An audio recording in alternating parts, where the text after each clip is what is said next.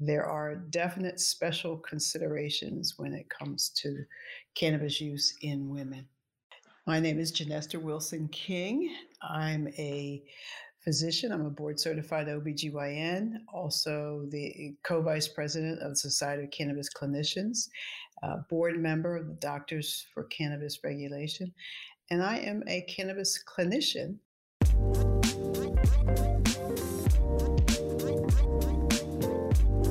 You're listening to the Curious About Cannabis podcast. Hey, everybody, this is Jason Wilson with the Curious About Cannabis podcast. Thanks so much for tuning in once again.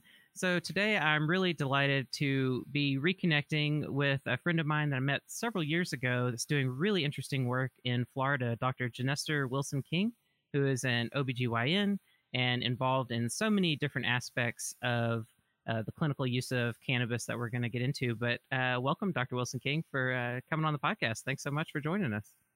Thank you, Jason, for inviting me. I think we reconnected on uh, LinkedIn. I think that's how we, yeah, how we reconnected after not seeing each other for the past four, five years or so.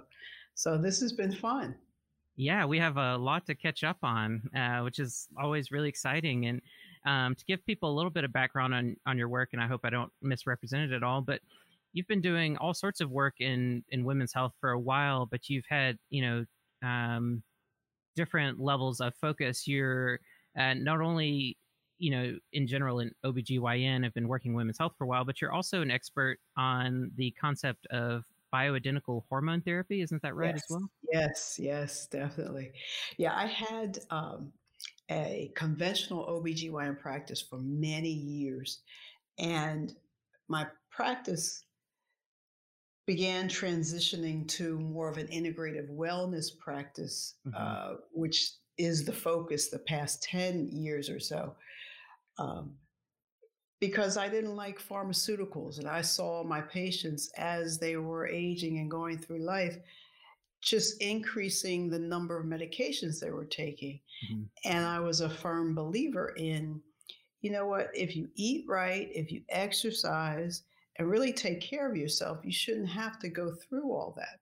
Sure, there's various stressors in life and various times when you need an antibiotic or something like that. I'm not I'm not knocking that, but I do believe that there's a better way to do this. There's a healthier way mm-hmm. and a more graceful way to age. We should not have to look at aging as, okay, I'm going to, by the time I'm over 50, I'm going to be taking 10 or more medications, and half of them are going to be because of the side effects of the other half. And yeah. what a way to go.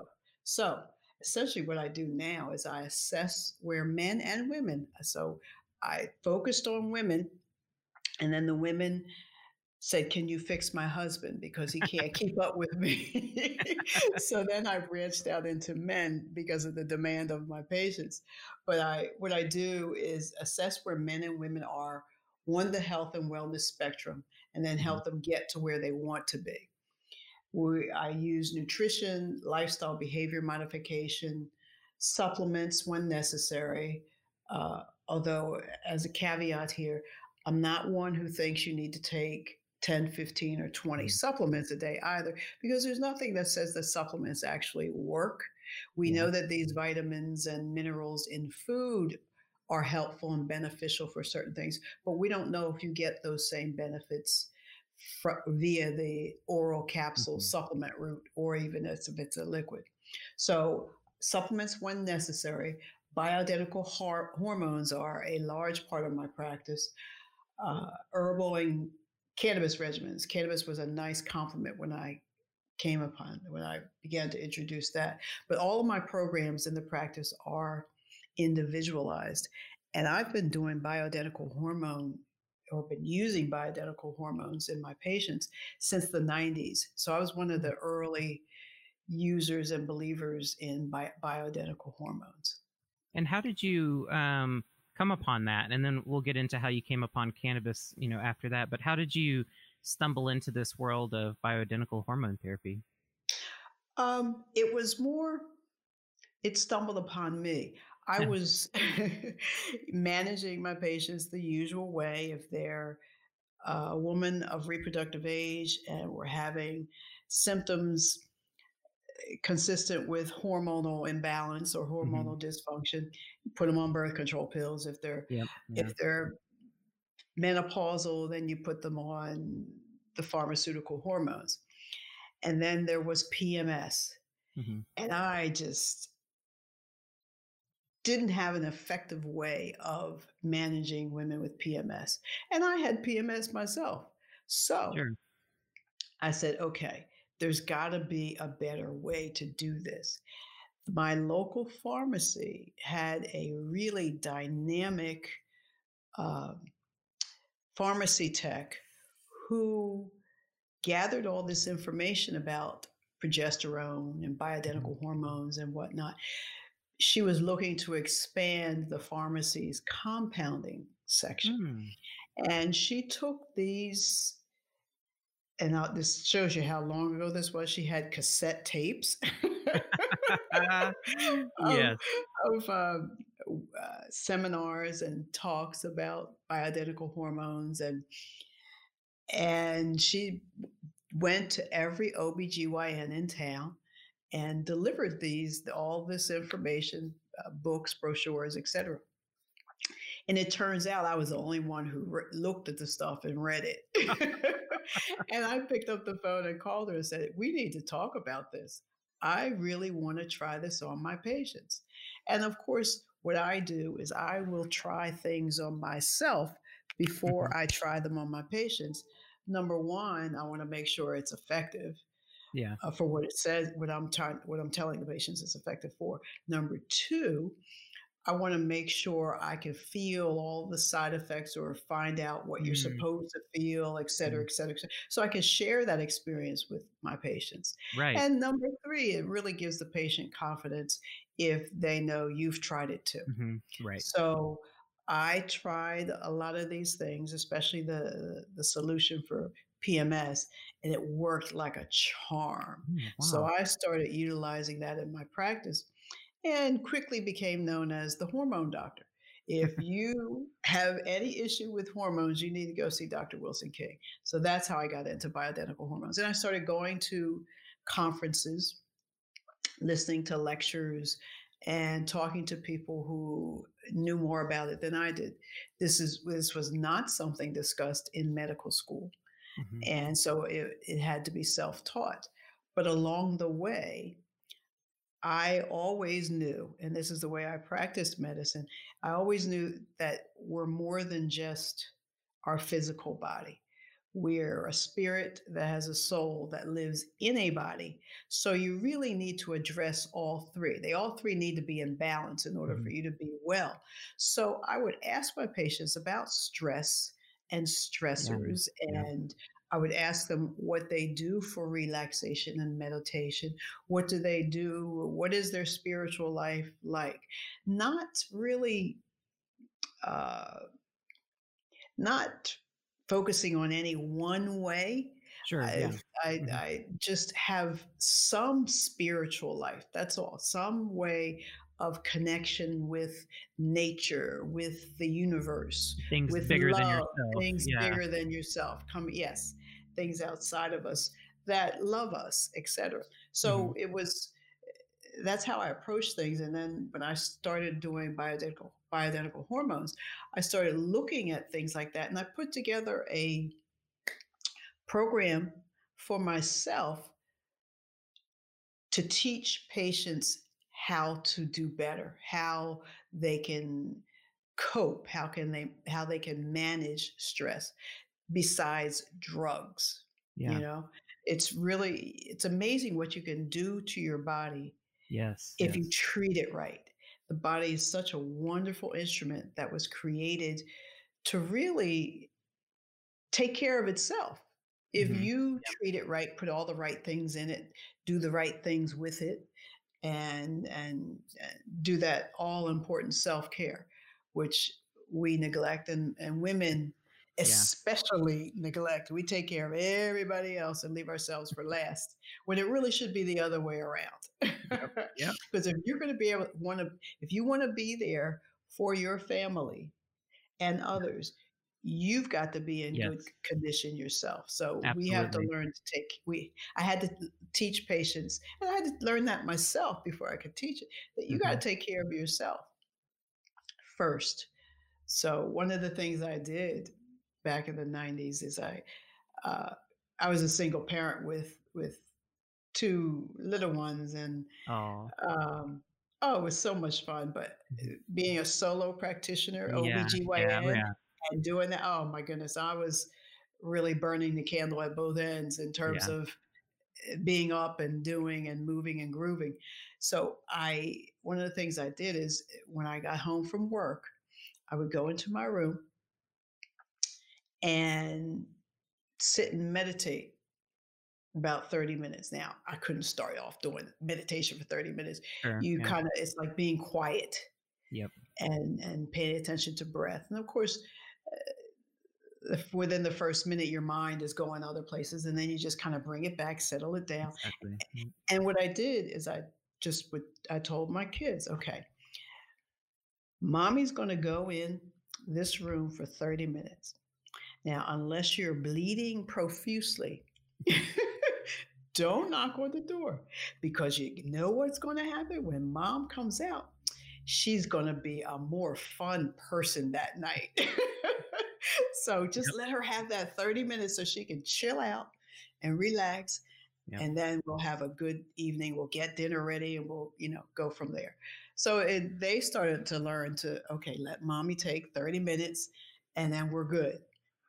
So it was, it was, it was good. But of course, all that changes when they're teenagers. yeah, a lot goes out the window then, right? oh my gosh. Everything is an emergency. There's always this drama.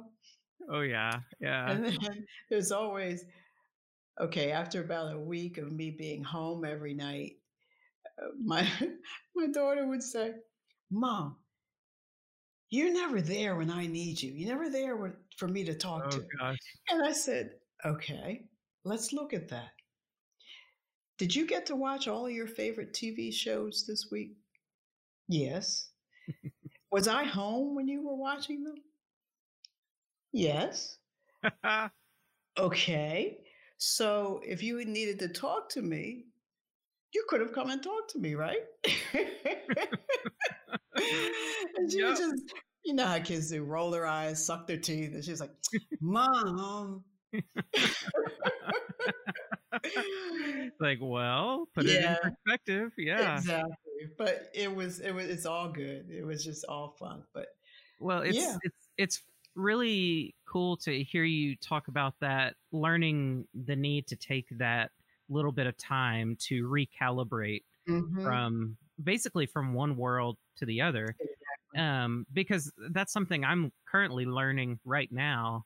Um, you know, now that we have a baby, and especially because I'm working from home all the mm-hmm. time. Mm-hmm. And I think this is something good for people to hear if they are working from home a lot right now, because I know I've been working from home longer than the pandemic, so I kind of had to get accustomed to how that affects your psychology when you're mm-hmm. working from mm-hmm. home and trying to separate work from family, you know, and all these different things. And I have a lot of friends that have been struggling with that um, since they've been, you know, having to stay at home and work more. And that's the biggest key that I found that helps me is if I can have at least 15 minutes, ideally 30 minutes, when I finish doing all of my work in the home office, if I can just sit here and just kind of mentally prepare for what's about to come next and just like you said focus on the breathing just mm-hmm. kind of come come into the moment you can al- almost feel the tension in your head start to like loosen up yep. um and if i'm able to do that then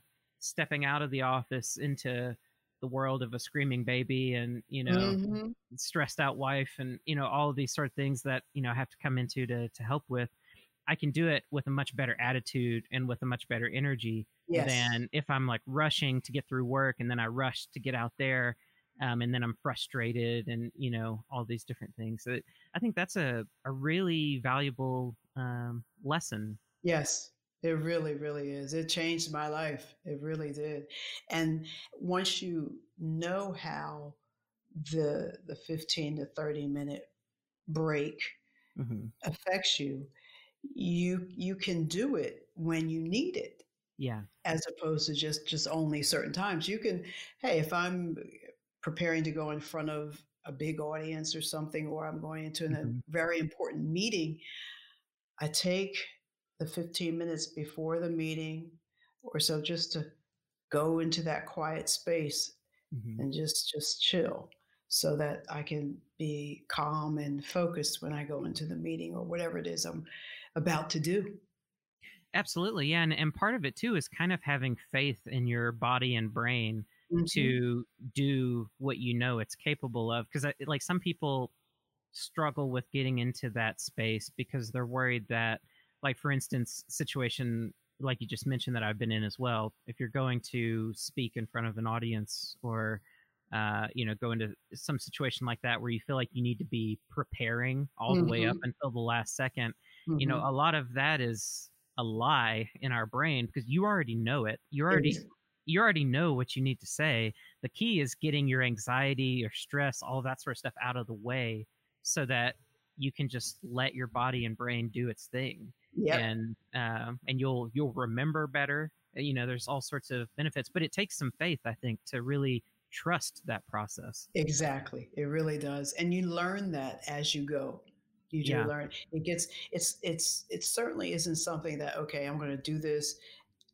the first time and then after that everything's supposed to miraculously be all right. mm-hmm. no it takes time and what you realize is the less effort you make towards mm-hmm. it, the easier it is to do. Yes. Yeah, like quicksand. Right? Yeah, exactly.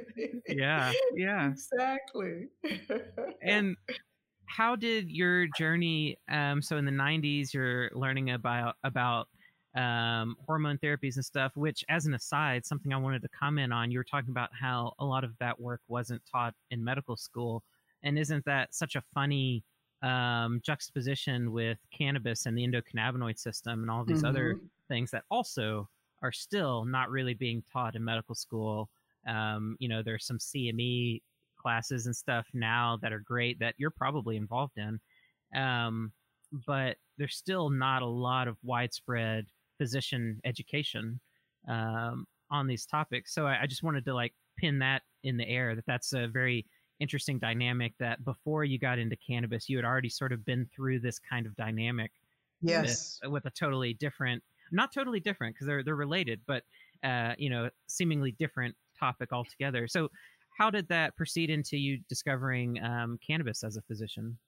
Well, you know, to follow a little bit of what you were mm-hmm. saying, mm-hmm. I cannabis and hormones are really similar and we'll get mm-hmm. into that a little bit later but i believe my hormone preparation bioidentical hormone preparation was a great foundation for my cannabis not learning because that was also that also had to be self-taught i didn't learn about yeah. the endocannabinoid system in medical school and, and whatnot so about 2005 well i had of course i had colleagues in california Mm-hmm. and mm-hmm. they were the first to pass a law in 1996. And the early 2000s, I started having more colleagues that were talking to me about cannabis. So, about 2005, I read the first book I ever read about cannabis was Lester Grinspoon's oh, yes. The uh, Marijuana, the Forbidden Medicine. And eh, the reason I read it is because he had an interesting story in that he was a psychiatrist at Harvard, and he set out to prove how bad cannabis mm-hmm. was for you by doing this research. And he found the exact opposite and found that it was really a collection of patient stories on how the use of cannabis impacted their life. And there was one section on the elderly that really stuck out. It was a, there was plenty of anecdotal stories about the elderly and how they went from being homebound and lonely and whatnot to being much more social and being mm. able to go out in public and do th- do more things without feeling all the the pressures of being elderly and alone. Yeah. So the there was this one story of a man he was 82 and he had six siblings there were seven of them all together they grew up on a farm in kentucky and they grew hemp and they had hemp tea now when i say hemp it's in quotes yeah yeah right they had hemp tea and uh, their parents used the salve if they were mm-hmm. injured or cut or mm-hmm. anything. And this family grew up surrounded by hemp and always used hemp throughout their lives. And all of the siblings, they were in their upper 70s, lower 80s. They none of them were on any medications. They were all active they all had were sharp mind, mm-hmm. maintained their sharp minds, and still worked on the farm and did things and were mobile and felt healthy. Didn't have any medical problems. And they attributed that to hemp, having hemp a part of their diet. And yeah. when you think about it, when they when this uh, in the late eight, mid to late 1800s, actually mid 1800s, cannabis was the most widely prescribed medication yeah, yeah. in this country. The salves, the tablets, the teas, all sorts of things. You can go to the apothecary, which was what they called the pharmacy back then, and and get whatever you needed. So we took it away in 1937. The government took it away. So you, we've gone now. This is probably the fourth generation Yep. without hemp in their diet. And we have widespread autism, we have fibromyalgia, we have chronic fatigue. We have all these various conditions that don't respond to conventional medicine mm-hmm. very well, uh, mediocre at best, but seem to really respond well to cannabis. Mm-hmm. What does that say?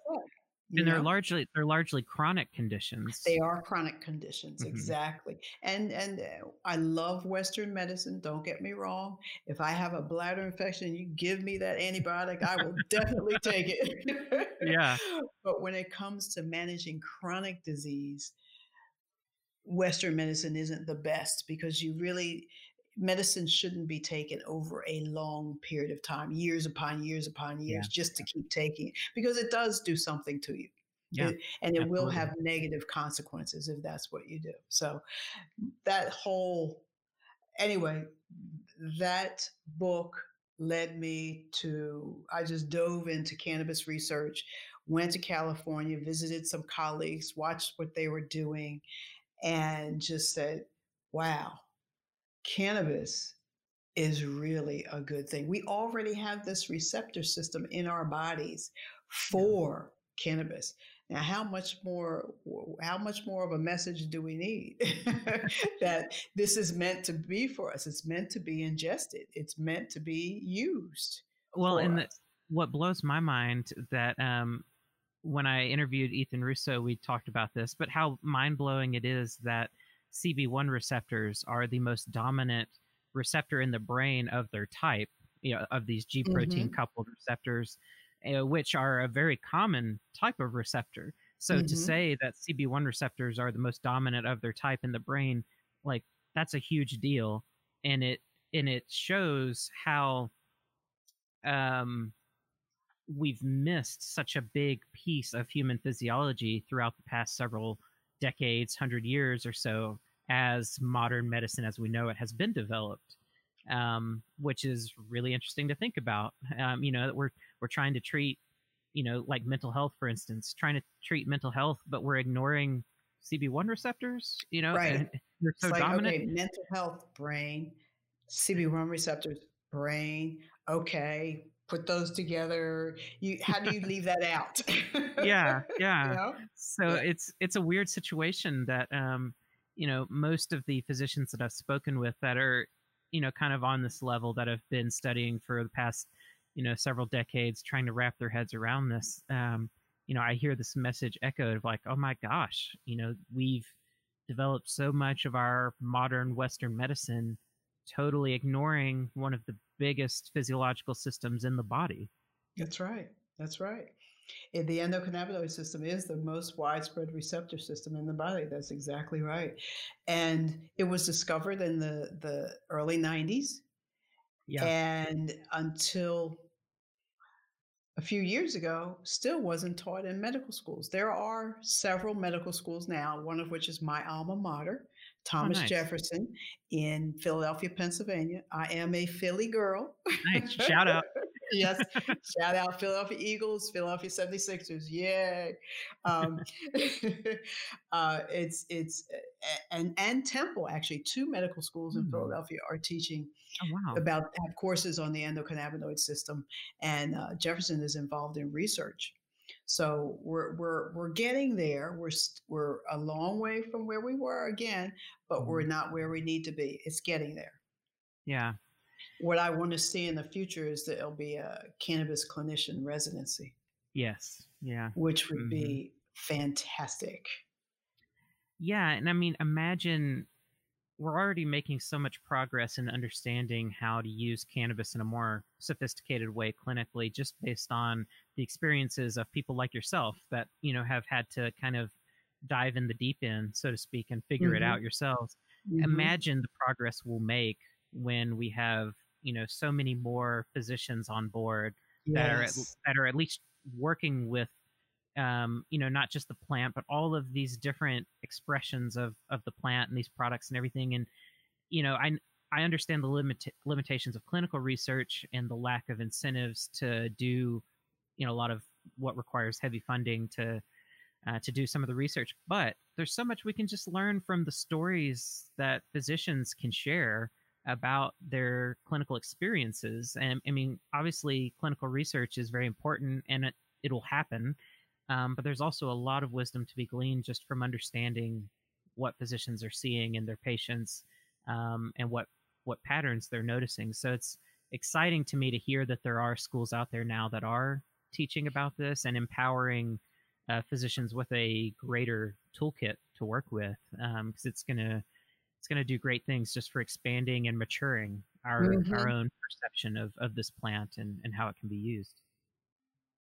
Exactly. Exactly. I'm excited about what the future is going to bring. Yeah, yeah. To me too. I mean, it's already kind of like a series of tidal waves of information that's coming in now, just with the uh, you know the slight loosening of regulations.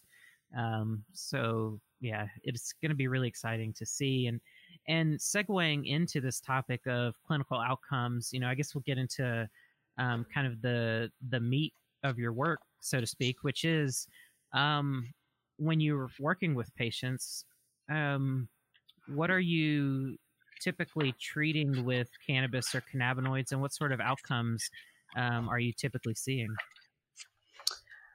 Um, you know, many women's health conditions, and this is really the, the key. Many women's health conditions have multifactorial components. Mm, yes, yes. Including mood. You're familiar with that, right? Oh, yes. Pain, yep. poor sleep. Yes, yes. And hormonal dysfunction that just wreaks havoc. Yeah. In all aspects of life. So the capacity of cannabis to act as an anti-inflammatory agent, a muscle relaxant, a mood enhancer, a sleep remedy, mm-hmm. and a pain reliever all at the same time make it ideal for women's health conditions. And that's how I look at it. If I, uh, I have to be careful what I say because. Yeah. I, I, totally I understand. I wish I could treat every health condition, every woman's health condition with cannabis, some form of cannabis product. Even if they just drink cannabis tea every day, mm-hmm. it can be helpful, uh, particularly for mood and, and hormones and whatnot.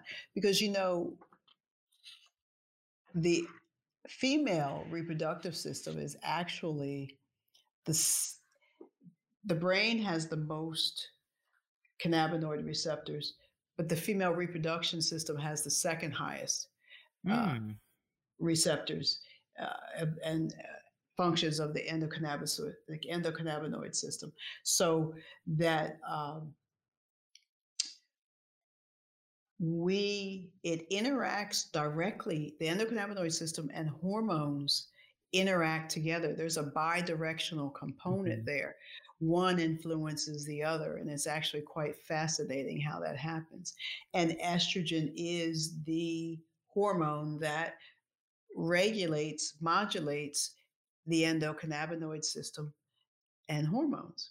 Yeah. So I see cannabis affecting and helping all sorts of female conditions. Uh, PMS, dysmenorrhea, meaning menstrual cramps. It's wonderful for endometriosis. And mm-hmm. therapy today for endometriosis is medical or surgical. And exactly, mediocre at best, usually ineffective. And if it does help, it stops. It, it's it's short lived. The help is temporary, and then you're back where you started again. And it's often misdiagnosed or undiagnosed. Yes, yes exactly, exactly. And that's how some women get labeled with a mental health problem because oh, endometriosis yeah. is hard to diagnose. And if they keep doing these tests, like you do a pelvic ultrasound, you do mm-hmm. blood tests and whatnot, and everything looks normal, then you think, okay, she gets labeled as a as a, as uh, someone with a mental health illness, and then put on an antidepressant or some other uh, medication mm-hmm. or antipsychotic, and and goes on her way. And really, it's endometriosis that's not diagnosed and not treated. But cannabis, cannabis does wonders for endometriosis. And endometriosis is one of the clinical endocannabinoid deficiency conditions. Mm. Uh, I've talked with Ethan Russo uh, about that. He and I have had a, a conversation about it in the email exchange. And he is it's definite it is an endocannabinoid deficiency. And he sent me a few papers to read a few articles to read about it and it's fascinating. So uh, cannabis is effective for that do you mind um, do you mind describing in case anyone listening is totally unfamiliar with endometriosis the only reason i know about it fairly well is because someone in my family has it and has been through the ringer um, with it. But do you mind describing what endometriosis is in case anyone's Not unfamiliar with it? Oh, endometriosis is the okay. It's a disease that commonly that occurs in women between the ages of it's got a prevalence about 10 to 15 percent in women of reproductive age. It's mm-hmm. actually the presence of endometrial tissue. Now, the endometrium is the inner lining of the uterus. That's where your mm-hmm. menstrual flow comes from. So it's called eh, that's called the endometrium. And sometimes that tissue can get in pushed into the uterine wall or pushed mm-hmm. out of the uterus completely and implant on the intestines, the tubes, the ovaries, implant anywhere in the pelvis or abdomen. And that tissue still responds to hormones and it causes a chronic inflammation at the site of implantation. So women have pain. We really don't know what causes endometriosis, but we do know that it is a disease of contrast, meaning it is benign, but it can be invasive meaning mm-hmm. it can penetrate the uterus and go to the tubes and yeah. and other places just like a cancer would but it's not but it's benign it's not cancerous mm-hmm. we, it's also cyclic hormones meaning your estrogen levels go up and then they come down progesterone levels go up and then they come mm-hmm. down cyclic hormones stimulate this growth whereas ah. if you're on a continual hormone uh, level that suppresses growth. So it's a fascinating disease that um, we're still learning about. And it really affects the the patient significantly it affects the families the Mm-hmm. partners and the carers of people with endometriosis and it affects the patient's social and economic participation their physiological mental and psychological health it really can be impactful so it's it's and the most the symptoms are usually dysmenorrhea that's uh, uterine cramping during the menstrual period, before the period, after the period. Chronic pelvic, back, and abdominal pain is just something that is very common in women with endometriosis. And the pain is often diffuse and poorly localized. Like, you Mm, know how sometimes you ask a patient, okay, where is this pain? Point it out yeah. to me. Well, they can't. And hmm that's part of what leads them to be labeled a mental health illness because surely you can tell me where the pain is you know that sort of thing hmm So, so so doctors are just assuming these women are hypochondriacs, basically.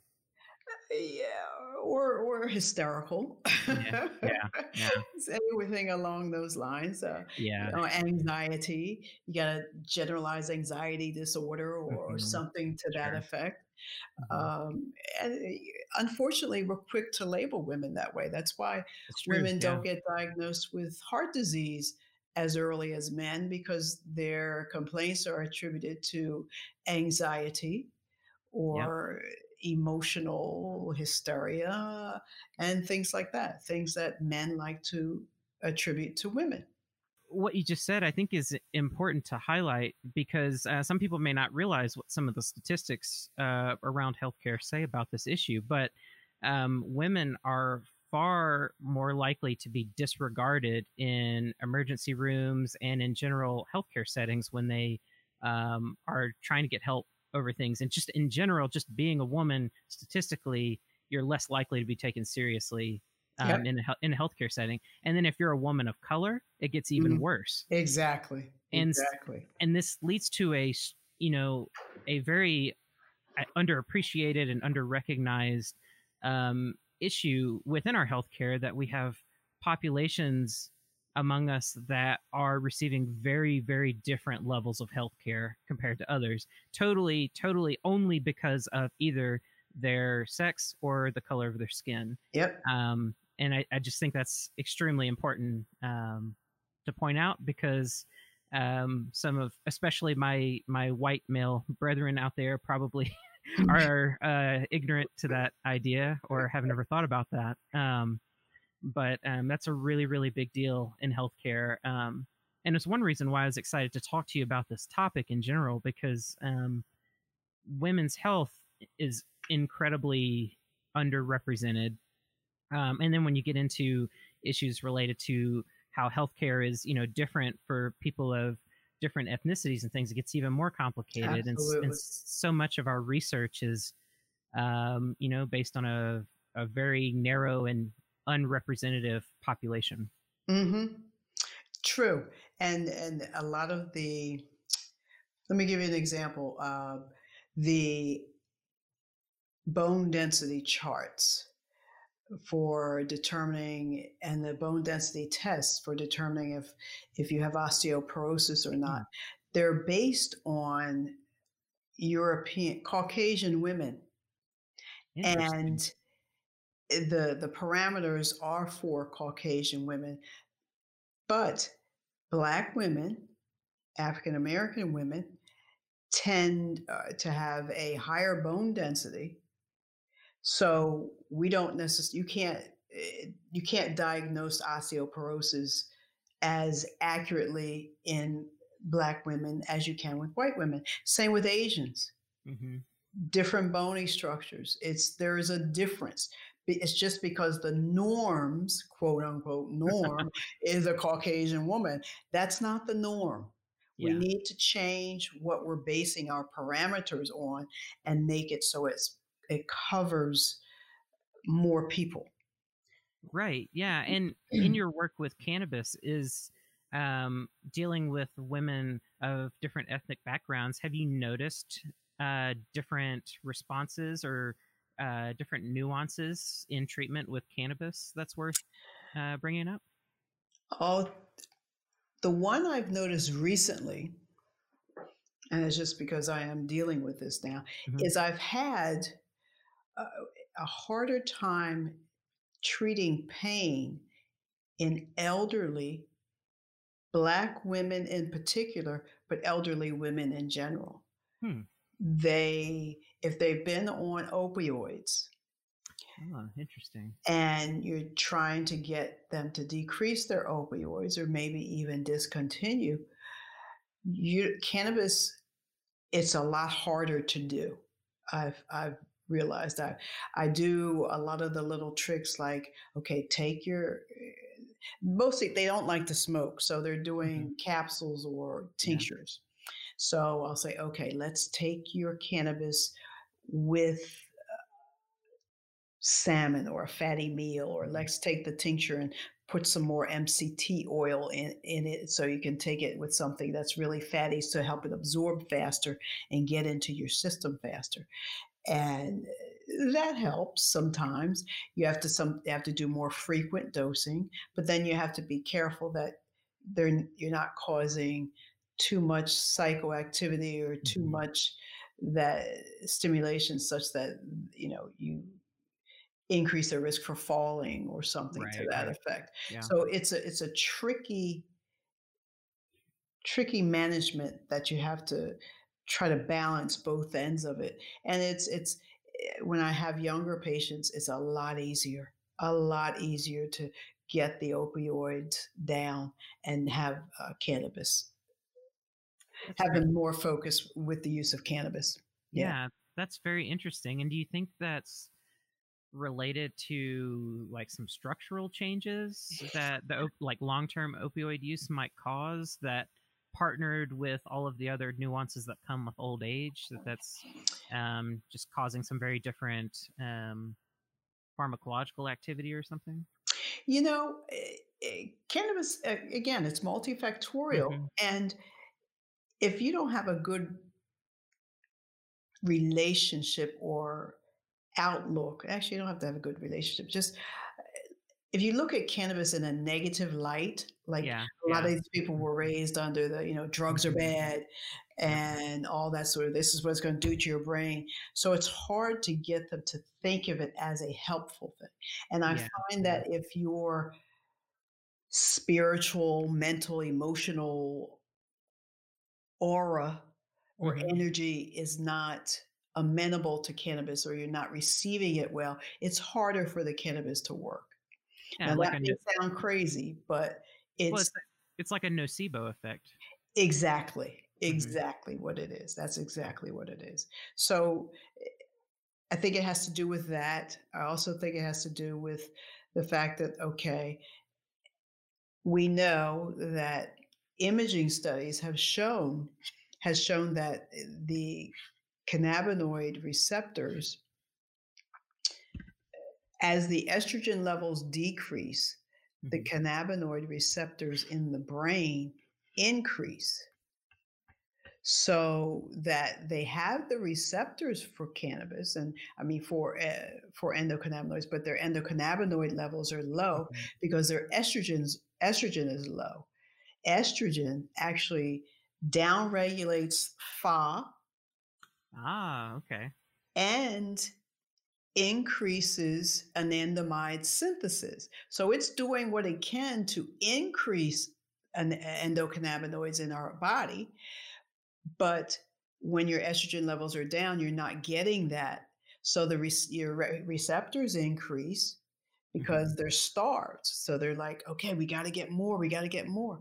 So you would think that utilizing giving phytocannabinoids would be helpful but who knows it could be that the receptors are so starving that it just takes longer mm-hmm. to feed enough of them so that you can have an effect you know who knows what all this is about it's right. it's it's it's our our knowledge is very very limited right now and we definitely, definitely need more research.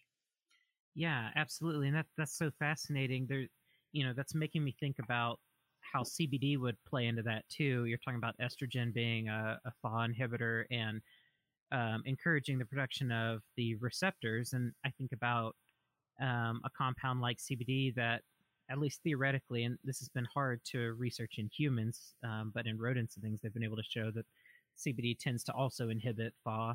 And yes, you know, and thus, if the endocannabinoids are being produced, or at least with anandamide, um, that they'll linger in the body longer.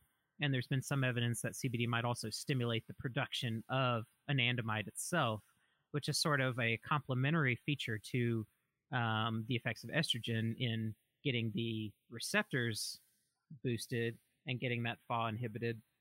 Um, have you noticed, um, I guess, unique clinical outcomes compared to using THC rich cannabis versus CBD um, dominant products in that regard? Actually, I find that is is more of an individual thing. I think yeah. what okay. I've seen type 1 chemovars, which THC dominant, mm-hmm. type 2, which CBD, THC 1 to 1, and then type 3 would be CBD dominant.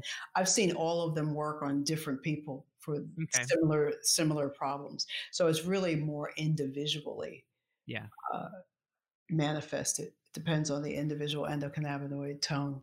But one of the other things I do, uh, besides uh, with the elderly, the besides in, asking them to take their cannabis with a, a more fatty substance, mm-hmm. I do also try to get them to eat foods that are endocannabinoid enhancing foods, oh, like oh, your your chia seeds and your your almonds and you know foods like that that are salmon is good and things yeah. like that. So, yes, get your omega threes up. Yes, that's what I was going to say. Uh, get those omega fatty acids up. Mm-hmm.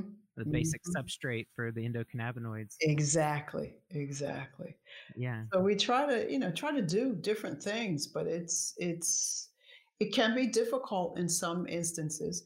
But I will say this: my postmenopausal patients that are on hormones have a better mm. time with cannabis than the ones not on hormones.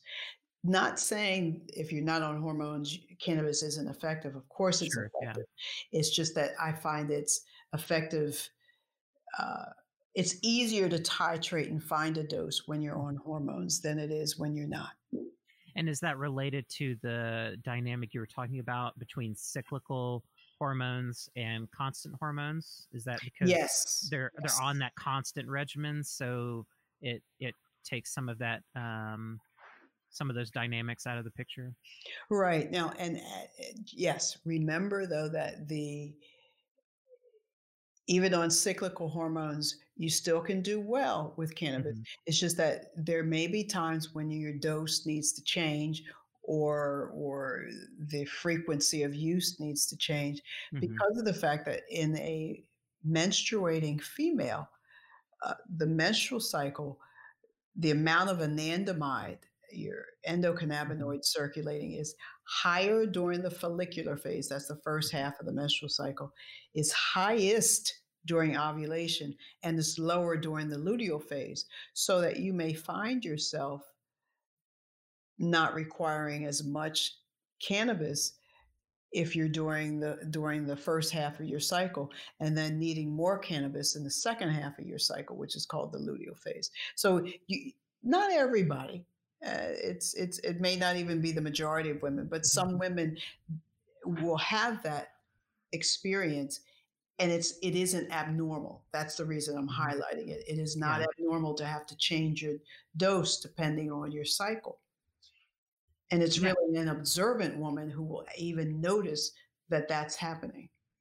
Yeah, absolutely. And this actually plays into something that I um, I talk about a lot, which is I anybody that is wanting to understand how cannabis is affecting them, I always recommend keeping a journal um, so that you can s- at least keep track of what you're taking, when you're taking it. You know, collect some basic information that you can share with the physician or whoever you're working with to try mm-hmm. to see those patterns as they come out. And I, I think that's extremely valuable for uh, so many people listening to understand that, um, you know, if if you're a woman you need to pay attention to your dose a little differently um, than if you're a man. And something that I've wondered too have you have you treated any trans patients that are taking um, hormones um, going through like transition therapy or something and dealt with any of this? Interesting question. I just read, no, I haven't treated anyone, but I just read um, when I was looking into the sex differences, uh, cannabis use in men and women and sex mm-hmm. differences. And, and uh, one of those differences is that men use cannabis more than women, use higher doses and, mm. and more frequent use. Hmm but I think that's going to change. But anyway, that I'll get yeah, to that. I think shortly. so too. Yeah. um, but a study conducted in 2017 had uh, it consisted of over 1,200 transgender adults, mm-hmm. and out of them, 24.4 percent were cannabis users, and cannabis use was significantly greater among transgender men compared to transgender women, which I thought was fascinating. Huh. Wow. Yes, fascinating. So that's a that's another part of the puzzle, another piece mm-hmm. that we need to look at. When we're doing studies now, we have to look at gender differences, and I'm talking trans, yes, bi, cis, all the pansexual, all the new gender definitions, we have to look at that and see how they apply. It's not just male, female anymore. Exactly. Yeah. You know? And that's yeah, and that's something I really wanted to be careful to to point out because we have this like simplified way of saying, you know, how does cannabis affect women differently than men? But what I really wanted to hone in on, and once again, why I'm so happy to be talking to you about this, given that you're focus is on hormones is that this is really about hormones mm-hmm. more more than uh, whether someone identifies as a male or female. It's what is the chemistry of your body, what hormones are at play in your physiology, and how is that going to relate to cannabis use? And it's something that has been on my mind a lot because, I mean, one, all of this medical cannabis stuff is so new. Um, but then also, you know, this expanding our consciousness in terms of how we think about gender and sexuality and stuff is I wouldn't say it's new, but as far as how far along it is in mainstream consciousness, you know, we've we have definitely come a long way in a short amount of time, even though we have a lot further to go. Um, and that's that's affecting medicine on so many different levels. And I haven't heard one person talk about how cannabis affects anyone that is outside of the typical binary uh, for gender identity. Um, so that'll be really interesting research to see in the future um, how how cannabis you know affects people differently in those sort of um, um hormonal situations that we're not accustomed to um, thinking about a lot. Um, exactly. It's going to be really important because doctors are going to be working with patients like this, sometimes maybe without even knowing it. And um, if they're working with cannabis, you know, these are really important hmm. nuances mm-hmm. to understand. They are, and it's it's it, for me. It's it's it's a newfound freedom mm-hmm. to see people living their truth. Yeah. And not being ashamed to live their truth. I find mm-hmm. that very powerful, very empowering for myself as mm-hmm. well as others because it's it's it, it's a it's a wonderful thing and uh, and yes that means we need to incorporate that in our research. Yep.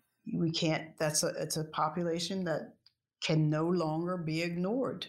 It just can't. Absolutely. Absolutely. Yeah. Yeah. Yeah. So, um, speaking of male female differences, and I'm not the moderator, so I guess I shouldn't do that.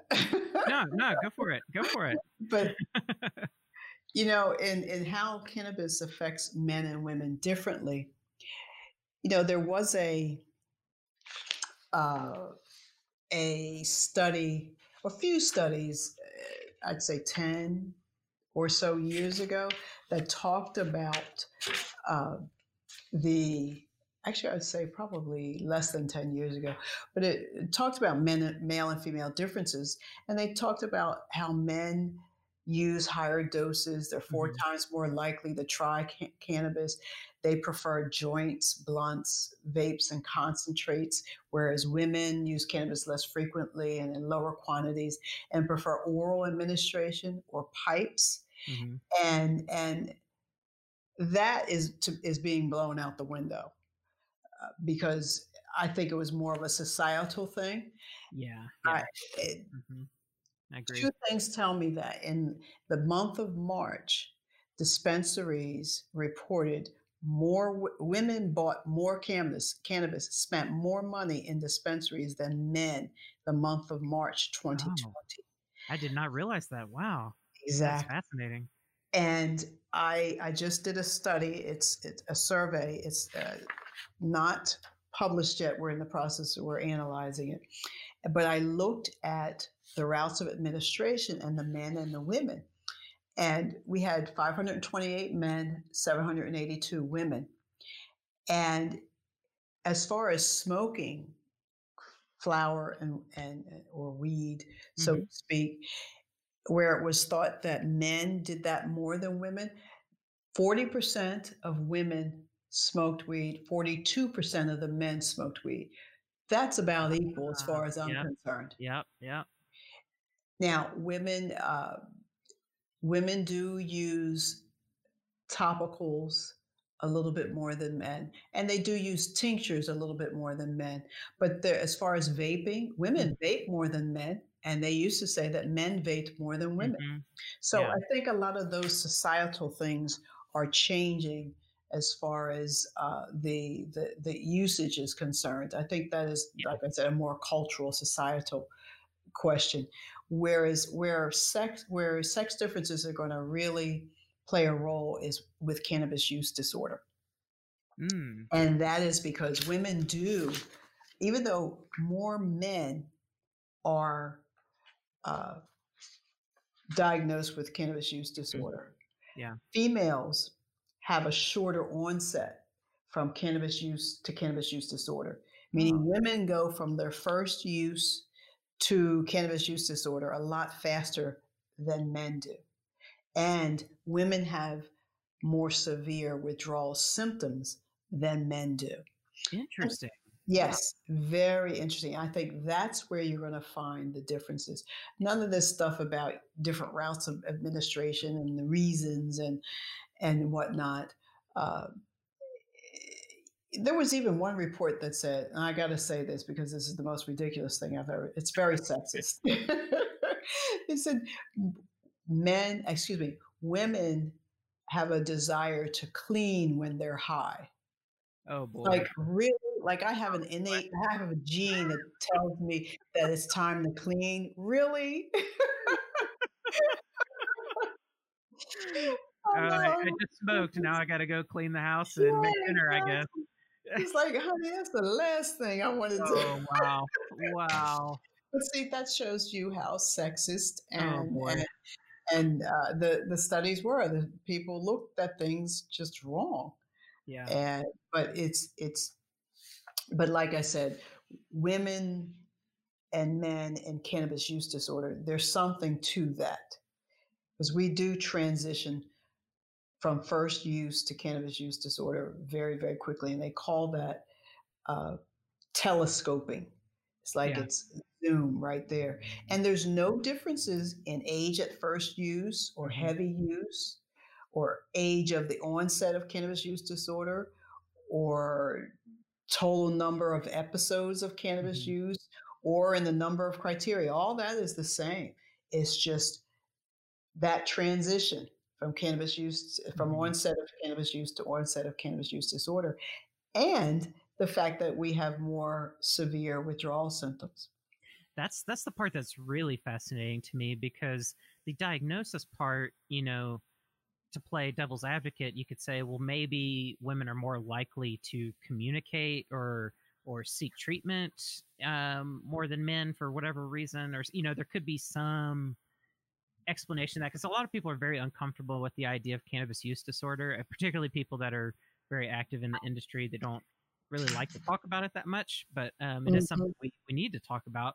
Um, but the withdrawal part goes deeper than maybe some possible uh, variables that someone's not keeping track of that shows a, a distinct um, pharmacological difference um, that is i think a lot harder to criticize and maybe i'm wrong but as far as how i'm thinking about it right now that's that's a lot harder to criticize than uh, the other side of just you know how many diagnoses there are um, so that's that's True. extremely extremely interesting and it's something um, i need to find some people to talk to about cannabis use disorder i've got one friend that is um, a substance use and addiction expert that i want to talk to but um, that's a concept i want to explore more because I, I get questions about it and it you know it's just tricky to talk about.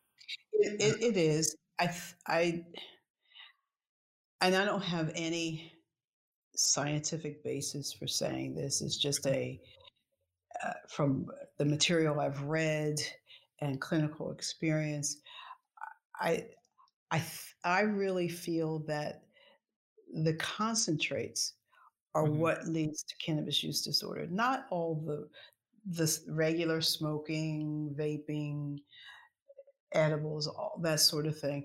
It's it's mainly the concentrates, the the power packed THC. Mm-hmm. That I believe is what's causing cannabis use disorder to emerge. Because I don't, eh, you know, cannabis itself, we've it's been for years and years and years, and addiction is not a problem. Mm-hmm. Yeah. Uh, Nine to ten percent addiction rate eh, when you look at nicotine being almost 30% addiction rate. So right. gambling, I mean, there's uh, like right. non non drug behaviors that are more addictive. Exactly. Even your ingestion of sugar. sugar is more addicting than cannabis. Yeah. so it's uh, it's just the it's uh, if you look at when we started when you know, concentrates became prevalent and look at diagnoses such as cannabis use disorder and, and, and see where that correlates. I think you'll find something there. Yeah. Because that that's all I can say. And I don't have a scientific basis, but it's mm-hmm. just a like I said, speculation. Yeah. yeah. Hunch. Well, it's a hunch that I um, share just from some of the teaching that I've done. Um, I'll never forget that um, I taught one workshop where we were talking about cannabinoid toxicity, which you know is really low. But one thing I mentioned was um, the effects that some of the synthetic cannabinoids have on receptors and how long-term THC use, especially at high doses, very frequently, how that can you know alter uh, receptor expression and and that sort of thing. And I had a student come up to me after the workshop and said, "I've been smoking dabs every two hours for the past five or ten years and wow. I, and I was blown away. I for a second I didn't even know how to respond. I was like, I okay. Uh, I was like I was like, you know, it, it might be interesting to do an abstinence break and see, you know, how your body responds um, if you gave it a break and because we talked about ways to nurture the endocannabinoid system and the importance of if you are a chronic user of taking some breaks, eating mm-hmm. uh, some mm-hmm. of those mm-hmm. fatty foods, getting some extra virgin olive oil and stuff in you, and give your body what it needs to make more of those receptors and make more endocannabinoids and everything. And um, and so you know this person was very concerned, but that really opened my eyes. You know, I, I mean, I've I live in Oregon. I've been exposed to the dabbing culture for a while, um, mm-hmm. and, and I know how how prevalent it is. I see on Instagram and YouTube people doing ridiculous things. Um, but just just hear somebody like vocalize that, um, you know, every two hours for years. That's pretty amazing. They they must not do anything else. I don't know, I don't know, know how you have time to do anything. Else. I know, yeah. Well, and it's gotten to this point too, where you know that was their baseline of functioning. Oh um, wow!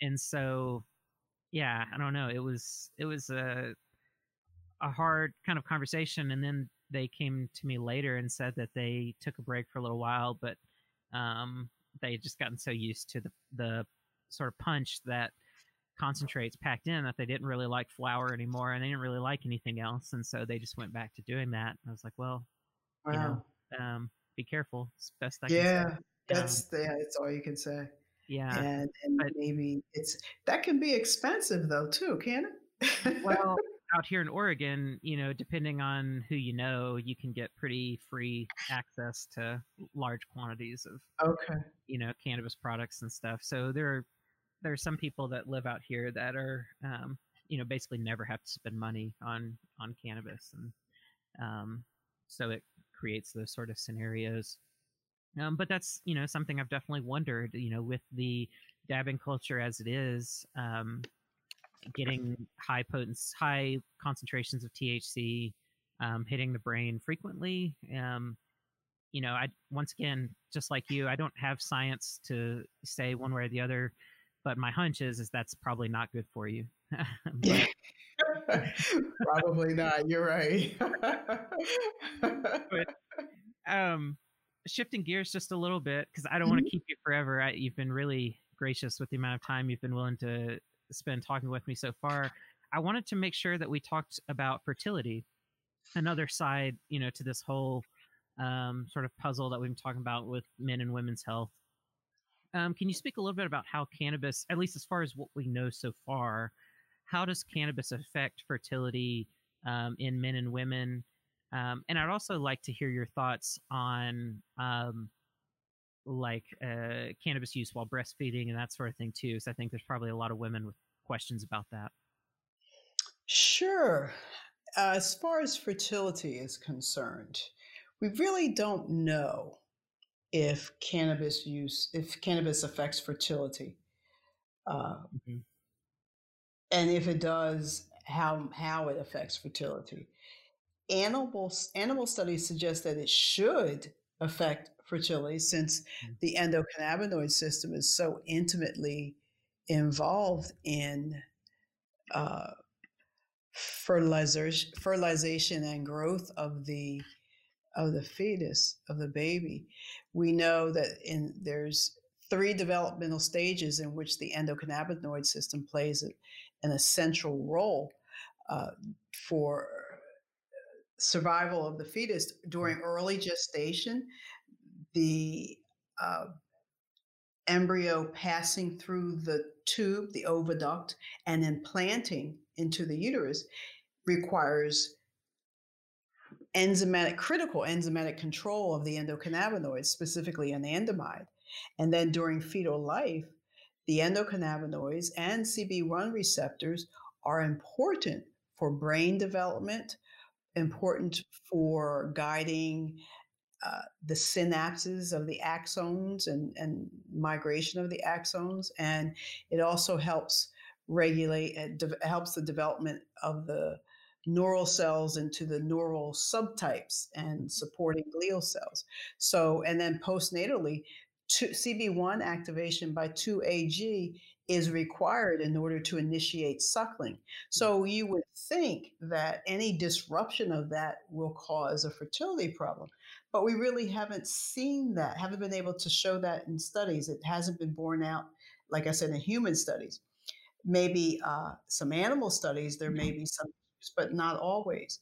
So, and cannabis use is always on the list of things that affect fertility. And when couples are going to fertility physicians. They'll say, if you're smoking yeah. cannabis, you need to stop. The, Dr. Michael Eisenberg out of Stanford did a study in 2018 looking at cannabis using couples versus non cannabis using couples and followed them to pregnancy. And he found no difference in either between the two groups in the time it took to become pregnant. Hmm. So, and that was in 2018. Yeah. So it's it's it's just not it's not clear. Mm-hmm. Like I said, I understand why someone would say that, mm-hmm. but it's not quite clear that that happens. And the one thing we forget about cannabis is that there is a such thing as tolerance. Mm-hmm. Humans experience tolerance to cannabis, so that some of the initial effects of cannabis, when you have tolerance, you don't feel them Mm-hmm. But that doesn't mean that cannabis isn't effective.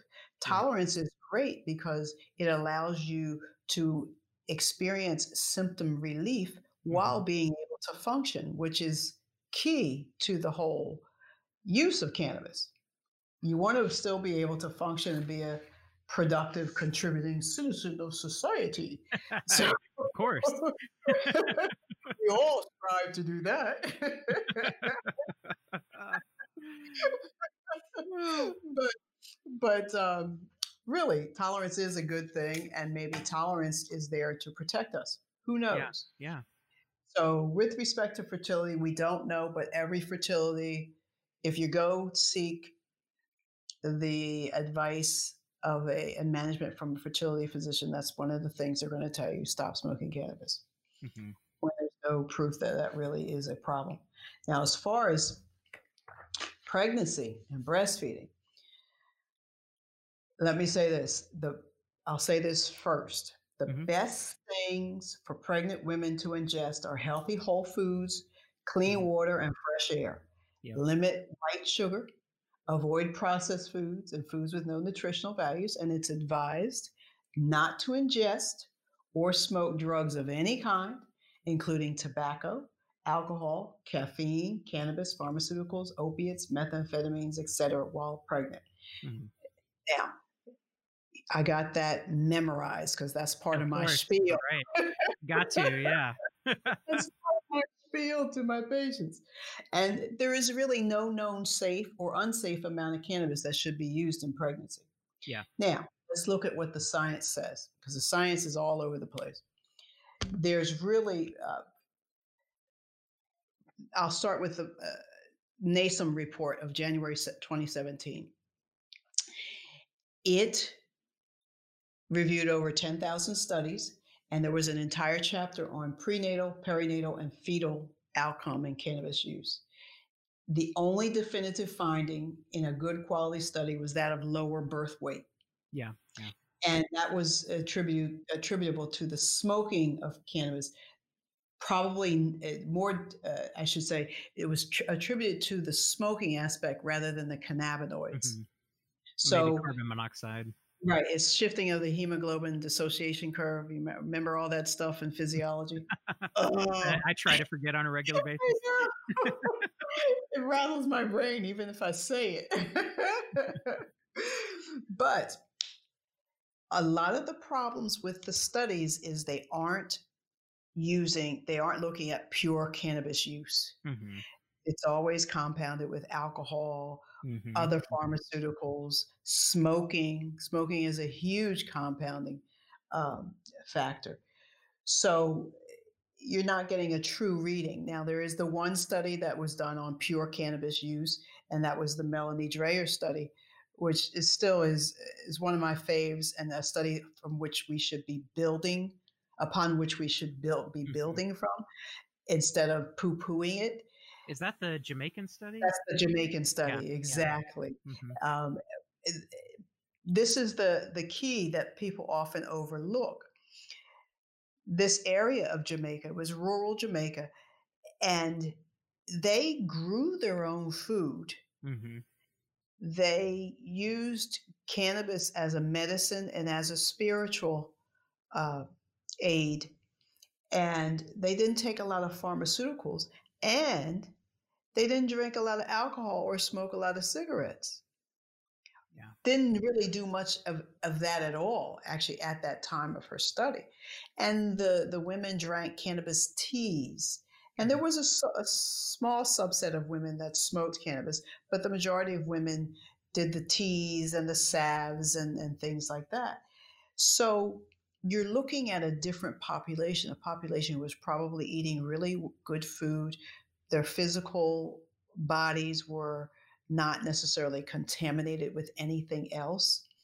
And they had, uh, there really weren't any difference be- differences between the cannabis exposed babies and the non exposed, uh, the babies not exposed to cannabis, except a few of the cannabis exposed babies uh, were what we call more satisfying, uh, kind of had better physiologic stability. However, mm-hmm. she measured that. Mm-hmm. And she did bring in independent examiners to do the examination. So it wasn't the people yeah. in, involved in the experiment and running the experiment doing the examining as well. So that was really one good part of the, another good aspect of the study. But all the other studies, the Peter Fried study, uh, that follow kids from mm-hmm. gestation all the way till they were 22 years old. Then there was the Goldsmith study, Goldschmidt study that followed them from gestation to 14, and then all other studies showing that there were some adverse effects. They really weren't clear on that, and all of them had the limitation that there were confounding factors like cigarettes and and alcohol. Some of the studies actually showed where the combination of cigarettes, cigarette smoking, and cannabis smoking what provided a synergistic effect such that some adverse effects were worse than uh, if you did cannabis smoking alone or cigarette smoking alone. We know cigarette smoking has adverse effects. We really just don't know if cannabis smoking, besides the lower birth weight, and to some moms, lower birth weight is great because yeah, yeah, especially if it's your first baby. exactly, exactly. You don't have to feel so terrible. But I'll tell you, a recent study. This study was just published. I've been waiting for this study. This group, it's a group out of Columbia University in New York. They had a poster presentation in 2017 in which they looked at all the studies that looked at cognitive impairment. Related to prenatal cannabis exposure. And they found that less than 10% of the studies actually compared the results to the normative. Ah. well, this team went and did that. They looked at all those old studies, found those tests, compared them to the normative. They looked at more than a thousand studies and uh, between groups that were exposed to cannabis prenatally and non-exposed controls. And those exposed performed differently on a minority of cases.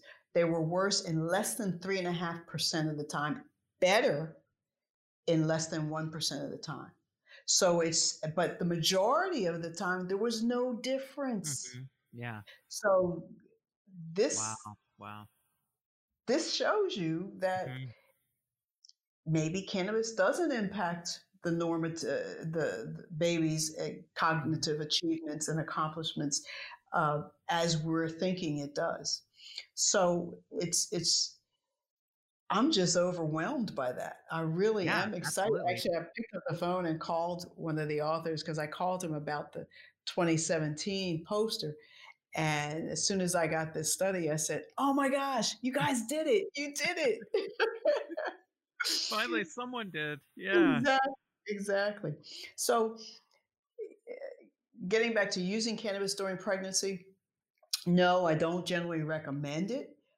But I know there are circumstances now in which cannabis can be considered harm considered harm reduction, mm-hmm. and cannabis use in hyperemesis gravidarum. That's a woman who is in early pregnant, just can't stop. Yeah. The nausea and the vomiting are persistent, and she's suffering weight loss, and before you put her in the hospital on IV therapy and all the complications that go with that, let her have a toke or two of cannabis on a regular basis and she'll be fine. So that's harm reduction. Yeah. Uh, if they're already using cannabis to control their seizure disorder or treat their PS, PTSD or whatever medical condition and they become pregnant, then there's a management issue. And you you do what I do is I counsel patients uh, counsel, counsel, counsel. Tell them about what the studies tell us, what they don't tell us. I ask why they're using cannabis. If there's a safer medication, we can switch to that. But if there isn't, and oftentimes there isn't, that's why they're on cannabis. Mm-hmm. Yeah. I would ask them to use the lowest effective dose and see okay, are we let's look at this now. Cannabis, let's look at it as a medicine. We only take it when we need it, and we mm-hmm. use the lowest effective dose.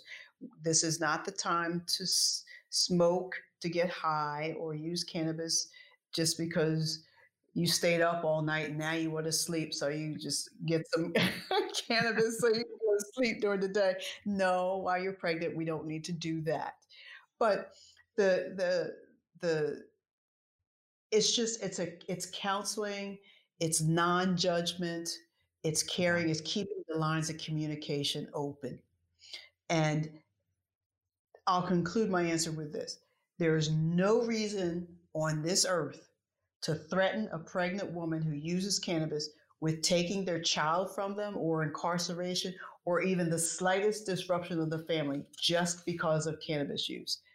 There's no reason for that at all. And I will stand firmly on that. And I will testify on behalf of any pregnant woman who this happens to. Yeah, that's very, very awesome to hear. It's something that I've worried about. I, I don't know what the statistics look like on that, but it is something I've worried about that as cannabis gets legalized and medical cannabis gets legalized across states, there's not a lot of guidance from um, state health agencies about what will happen if you're a pregnant woman or you're nursing and you're using cannabis and let's say uh, your child injures themselves for some reason and they get some blood work done and maybe for some reason they do a toxicology screen and cannabinoids show up you know in your child what happens then um and different also things. Terrible things happen unfortunately. Yeah, yeah and i mean it largely depends on where you live because yes, it depends it on yes, on uh, how how strict you know some of that is interpreted but it breaks my heart thinking that anyone out there, you know, that has been using cannabis in a responsible way and that has found that it, you know, is helping improve quality of life in some way and ultimately it's not harming anything um, that they have to worry about having their entire families disrupted or having their children taken away. I mean, especially being a parent now, if someone were to come and try to take my child away, you know, exactly um, fighting. It makes you want to yeah. do things that you never thought you would do. Exactly. Exactly. Yeah. yeah. Um, and to base that kind of action on science that's just not there. You know, exactly. it's it's more about stigma and bias and all these other things than it is science. Um, it's a real problem that we need to be talking about. And for anyone listening that might be more of a, an activist than I am, because uh, I'm more of just a teacher. But for those that are really, you know, talking with legislators and, and other things like that, if you're involved in a state that is in the process of changing law, like that is something that needs to be talked about. That how do you handle um, pregnant and nursing moms, uh, or you know, parents in general that have kids, you know, and cannabis is legal. How do you handle that? But and provide good guidance to families so that they're not operating in the dark, terrified um, and then also the jail problem. You know, how do you handle uh, yes. your incarcerated populations that are in jail for nonviolent drug offenses that um, now you've got a whole economy based around? Um, those two things that I, you know, I just hope people realize how serious those two issues are, um, and that those are getting addressed as we're rushing to open up pathways for cannabis to be accepted as a, you know, sort of uh, normal yes, com- commodity. Very, very, Yes, that's all very, very true. It's just we have to we have to be reasonable. And I will say this to anyone out there: if they need anyone to come and testify, uh, if they want a passionate yes, yes. physician who will come and speak truth, just contact me. I'll be there for you. yeah, yeah. Well, that's that's excellent, excellent resource out there. Well, we've uh, we've been going now for probably about an hour and a half or so. It's been oh we've goodness. we've covered so much ground. I think there's a lot here that um, people can learn from, and and uh, honestly, a lot of sort of philosophical stuff here for people to chew on as well. Um, so this has been a, a really great pleasure for me.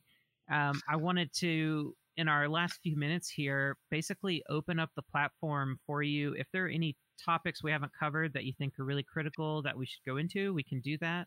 Otherwise, I want to give you the platform to let people know how to learn more about your work and you know, uh, like the Society of Cannabis Clinicians and all the other different things that you know you've kind of um, got yourself involved with. With um, let people know how to learn more and and uh, how to find you.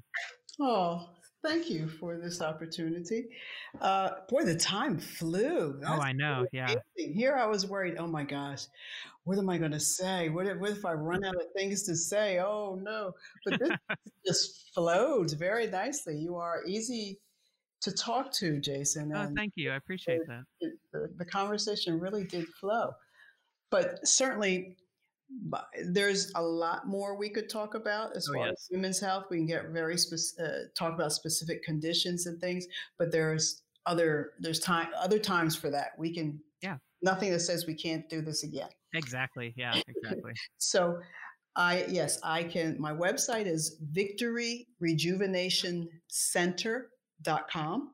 That's Victory V I C T O R Y Rejuvenation Center com. Uh, my email is Dr. Wilson King at drwilsonking.com. That's all Easy lowercase. Yes. D R W I L S O N K I N G, all lowercase, no spaces or punctuation at the same thing.com. And I am, yes, I'm involved in a few things. I've done expert witness testifying for uh, cannabis criminal cases. I am co-vice president of the Society of Cannabis Clinicians, which is a an organization that's dedicated to the education and of physicians and patients about cannabis and uh, especially clinicians. We want all clinicians to be prepared and we are we have a really good CME module and we're redoing it now and there'll be a brand new one by the end of the year I'm also a board member of the Doctors for Cannabis Regulation, which is an organization that is that is focused on social justice uh, and helping states formulate their medical cannabis programs such that minorities can be a part of it and uh, and to include social justice mm-hmm. uh, protocols and policies. It's, it's uh, conveniently left out when a lot of these laws change. And the brown and black people are the ones who led the way as far as cannabis is concerned. And they were the pioneers, and they're in jail now because of it. And uh, the non people of color are capitalizing off of that. And there's something wrong with that. Very I think so. the, the city the state of California, specifically the city of Oakland and San Francisco, are trying to right those wrongs in mm-hmm. some very uh, creative ways. And uh, one of which, not so creative, but how about not letting a an arrest for cannabis possession stop you from being involved in the cannabis industry. It's yeah. like, come on, it, that's not a violent crime. They shouldn't be. They should still be allowed to participate in the industry that they helped to yep. populate, create. So uh, I, that's near and dear to my heart. Uh, the care of women is definitely near and dear to my heart, and uh, I am I don't toot my horn enough. I really don't, but I I will say this: I am considered an expert in women's health in relation to cannabis and in relation to hormone treatment. So. Uh, I'll be eh, willing. I'm answer willing to answer questions and do consultations. No, I don't prescribe cannabis to or you don't prescribe cannabis anyway. Cannabis is recommended, right. and I don't recommend cannabis or get, I can't give you a recommendation unless you're a resident of the state of Florida. Yeah. Uh, but else, but I can do I do educational consults and can give you the information you need to do it legally where you live. Yeah. So feel free to reach out if uh, if you have any questions or concerns, or if there's anything which I can of which I can be of service to you. That's great. Yeah, and I'll make sure to toot your horn for you wherever I go. Make sure people uh, know, um, you know, what your your specialties are, and that you are that that resource for the community. um, I'll make sure to help you that way. oh, cool! Thank you, Jason. Yeah. I think next time I do this, maybe I will show myself. there, there you go. Yeah. Well, yeah, and like you said, you know, we kind of kept it on the a sort of high level with this discussion. You know, talking in broad terms of, uh, you know, about uh, you know women's health and fertility and all these different things. But absolutely, there's so many specific topics we can go into, and I'm happy to drop in with you anytime you like uh, to go into any of those or all of them uh, of these uh, you know more specific areas.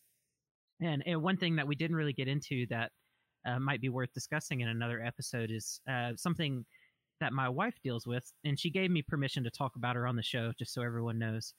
Uh, she was like, by all means, bring this up because more people need to think about it. But she deals with um, several things that we feel like there's no way they're not connected.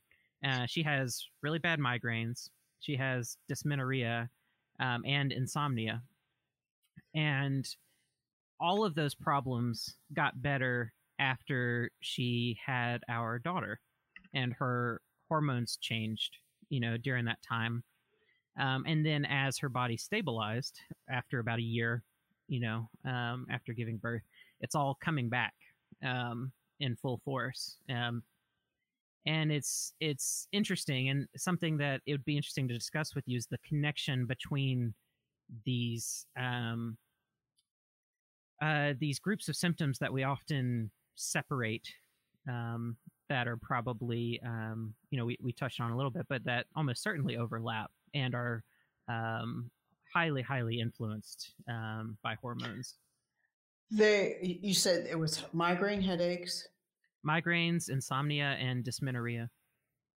Oh like yeah. pre- pretty oh, severe yeah. dysmenorrhea yeah. Oh we can talk about that. Absolutely. Does she use cannabis um occasionally it depends she's very sensitive um so, and that's another piece, you know, to that puzzle that plays in there. Um, but sometimes, and the relief she gets is hit and miss. Um, but she also hasn't tried to really explore it in a a very like serious, sophisticated way of like playing with uh, modulating dosaging or anything. She's not quite there mm-hmm. yet. Mm-hmm. Um, but yeah, it's something that before coming in this interview, she was like, "Bring bring that up and just see if there's you know some hor- hormone issue with that." And I was like, "Well, I can tell you just from what I know that there's got to be." Um, yeah, she needs um, a hormone panel. Yeah, and you have to do that at a certain time in the cycle, mm. and and and check the the hormone levels, and it'll tell you the story just by doing that. But you have to be trained in how to mm-hmm. how to assess that, what tests should be ordered, when they should be ordered, and then how to review, how to assess them. Yeah, um, yeah. And we can find, yes, we can find out. Uh, I think I know what it is, but I would like to do yeah, the testing to confirm. But yeah, I can probably tell you what it is.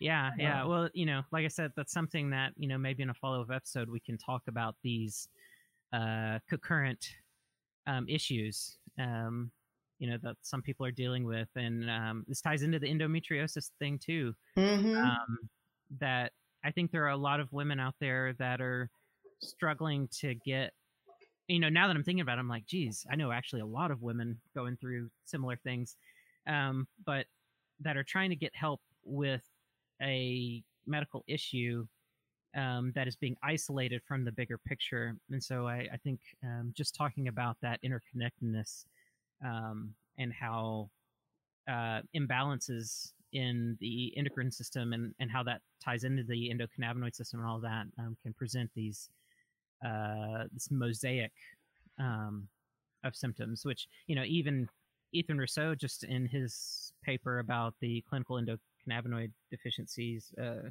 linking together like irritable bowel and um, fibromyalgia and stuff like that, you know, it kind of touches on this idea that when the endocannabinoid system is out of whack, you can sometimes have groups of symptoms that seem like separate diseases and could all just be one. one and thing. they are interconnected. Exactly. Yeah. Mm-hmm. Exactly. So any- and maybe maybe what we could do is uh, let me interview her and make some recommendations and, and see what happens and then that's something we can talk about on the next podcast. Yeah. what we did and uh, that'd be great. if it helped and not and kind of you know walk through the process. I'm sure she'd love that. Yeah that'd be great. Yeah. i'm sure it would help a lot of people too just to hear hear about that process. So sure. yeah, i'll talk to her about it to do that. Okay. Very cool. awesome. Awesome. This was great. I can't believe we spent this much time together. this is oh my this goodness. Is, this is what happens, and that's you know when I prepare people for the show, I always say you know we're going to have a conversation. It's not going to be the type of formal interview that you know you might be used to, um, mm-hmm. and you know that's my goal as as the host is to try to make this easy, comfortable, and have the time melt away, and before you know it, you know our listeners have learned so much without even realizing it. Well you've done a really nice job and that was that was it was not painful excellent. excellent. Yeah i never never wanted to be painful. Um well everyone that's that's that's tuned in here um you know, go check out Dr. Wilson King's work. Go check out the Society of Cannabis Clinicians, and uh, what was the other group? The Social Doctors group? Doctors for Cannabis Regulation, DFCR. Doctors for, Doctors for Cannabis Regulation. Check yes. all of those groups out. And if you want to learn more about Curious About Cannabis, you can check us out at cacpodcast.com. You can also find us on Instagram, Facebook, Twitter, and YouTube. And if you're interested in supporting the show, as you may notice, we don't take ads and we don't deal with sponsors to try to uh, maintain integrity in this crazy industry. Um, so if you want to support the show, you can become a supporter at Patreon at patreon.com slash curious about cannabis. And uh, there's all sorts of little ways that I try to find to thank our supporters there, exclusive content, things like that. So if that interests you, feel free to do that. Um, and other than that, thanks so much for tuning in. Take it easy, stay curious, and I'll catch you next time. If you want to learn more about cannabis, you can check out the Curious About Cannabis book, available now on Amazon.com and other online book retailers.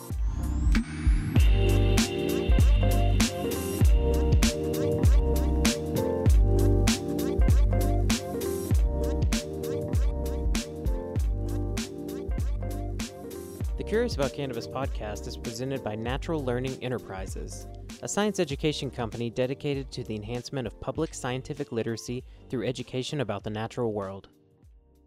Curious About Cannabis is just one of several learning initiatives produced by Natural Learning Enterprises. To learn more, go to www.naturallearningenterprises.com or connect with NLE on Facebook, Instagram, or Twitter.